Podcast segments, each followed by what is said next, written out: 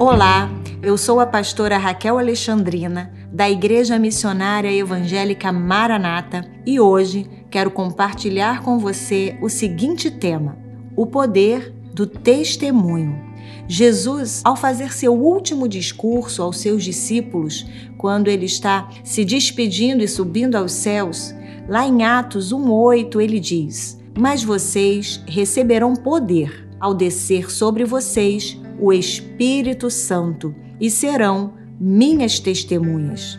Você sabe qual é o papel de uma testemunha? A testemunha cabe diante de um tribunal dizer apenas a verdade sobre o que viu e experimentou de um acontecimento. E o que é um testemunho? O testemunho é o depoimento, é uma declaração verdadeira de uma testemunha.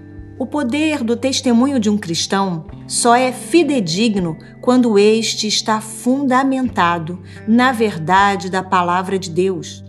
Quanto mais verdadeiro um testemunho for, mais credibilidade a testemunha terá. Na primeira carta de João, no capítulo 2, verso 6, ele diz: Aquele que diz estar nele também deve andar como ele andou. É muito triste para nós cristãos percebermos que a força do nosso testemunho é fraca porque não imitamos Jesus Cristo e não vivemos seguindo ou segundo o que ele ensinou. Mahatma Gandhi, um dos mais respeitados líderes da história moderna, apesar de hindu, admirava Jesus Cristo e costumava citar o Sermão do Monte. Stanley Jones, um missionário americano que atuou na Índia por mais de 50 anos, encontrou-se com Gandhi e perguntou-lhe: Senhor, apesar de sempre citar as palavras do Cristo, por que é tão inflexível e sempre rejeita tornar-se seu seguidor? Gandhi respondeu: Ó, oh, eu não rejeito seu Cristo. Eu amo seu Cristo. Apenas creio que muitos de vocês cristãos são bem diferentes do vosso Cristo. Que lamentável notar que muitos cristãos ainda não entenderam o chamado de Jesus para que fôssemos cheios do Espírito Santo e assim pudéssemos atuar no mundo como suas verdadeiras testemunhas.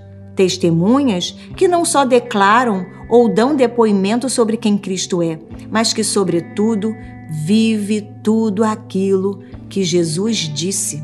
O poder do testemunho repousa, então, em uma atitude sincera, humilde e perseverante do cristão que se preocupa e está comprometido em praticar a palavra de Deus. Vamos orar?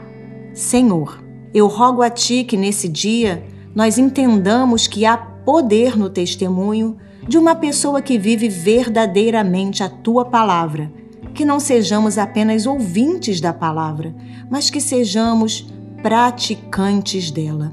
É o que eu te peço em nome de Jesus. Amém.